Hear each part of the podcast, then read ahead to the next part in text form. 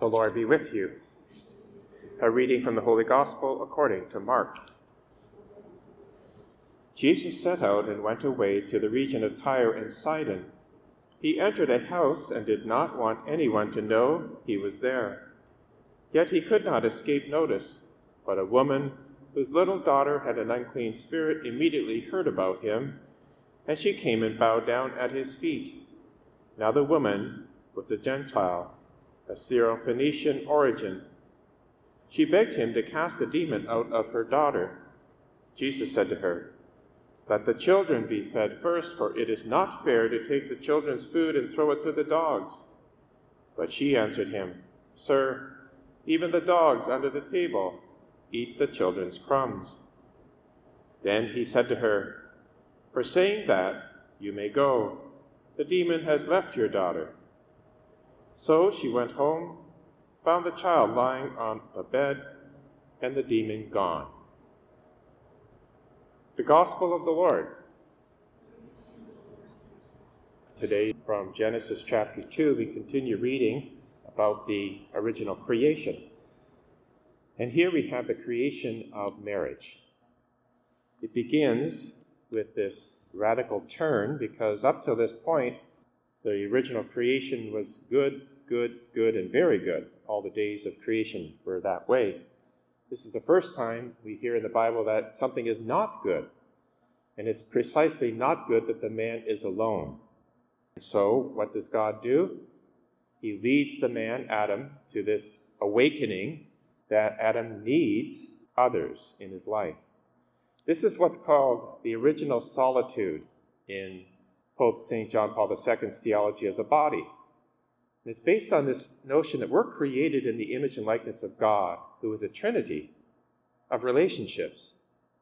And we're meant to be in relationship, first with God and with each other.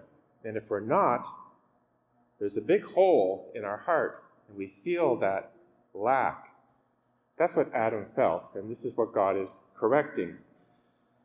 So he brings all the animals out for Adam to name in this awakening process. Adam names the animals and discovers they cannot meet his needs intellectual, social, sexual, and biological. None of those needs are met in the animals. What does God do? He causes Adam to fall into a deep sleep. And then he takes one of his ribs and closes it up with flesh. Now, that's a particular analogy because the rib is the bone closest to the human heart. And it's meant to symbolize that marriage has this complementarity to it, this mutual dignity and equality between the man and the woman.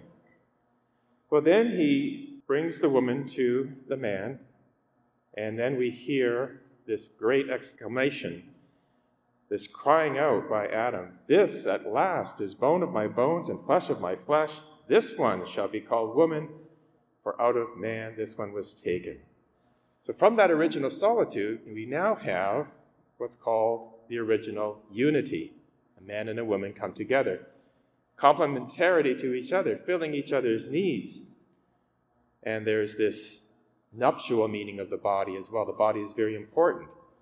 Adam sees Eve and knows right away instinctively that she is meant for him. The body cannot be divorced from the soul to be discarded. Rather, it is that medium through which the two are drawn together. And that's very deliberate. Then we have this commentary. Therefore, a man leaves his father and his mother and clings to his wife, and they become one flesh. Here we have the attributes of Christian marriage set out right in the text. This is God's understanding of marriage. Cling means there's this indissoluble nature of marriage, cannot be separated.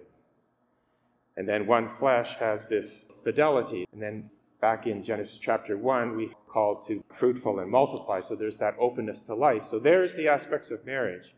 This becomes important in the New Testament when Jesus is challenged by the scribes and the Pharisees because they say Moses permitted a husband to divorce his wife for any reason. What do you say? And they're trying to trap him by that question. Jesus says, What was it said in the beginning? and he points them all the way back to this particular text prior to the fall. He quotes this text in his response to the scribes and Pharisees. And so, what is Christian marriage?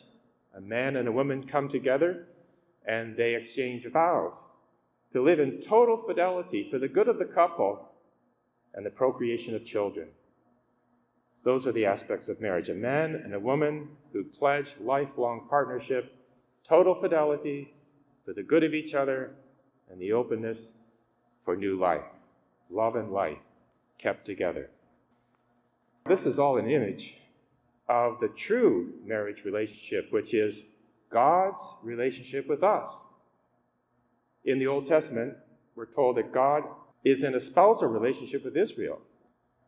God, in his relationship with us, gives himself totally, faithfully, fruitfully, and in freedom. So, with that, we realize we're in such a privileged position. God is in a marriage relationship with us. He gives himself totally. Christ dies on the cross for his bride, the church. And in that, there is fruitfulness. We are filled with the Holy Spirit and the gifts of the Spirit. Now we're called to respond, which is what you're doing tonight. Because Christ is here, body, blood, soul, and divinity, our bridegroom, wanting to give himself to us in that one flesh union. When we take the Eucharist into our bodies, there is that union. And now we're called to bear fruit. God has this relationship with us, total, faithful, fruitful, and free. And now we're called to bear the fruit and bring others into this relationship with us and God. Let us pray.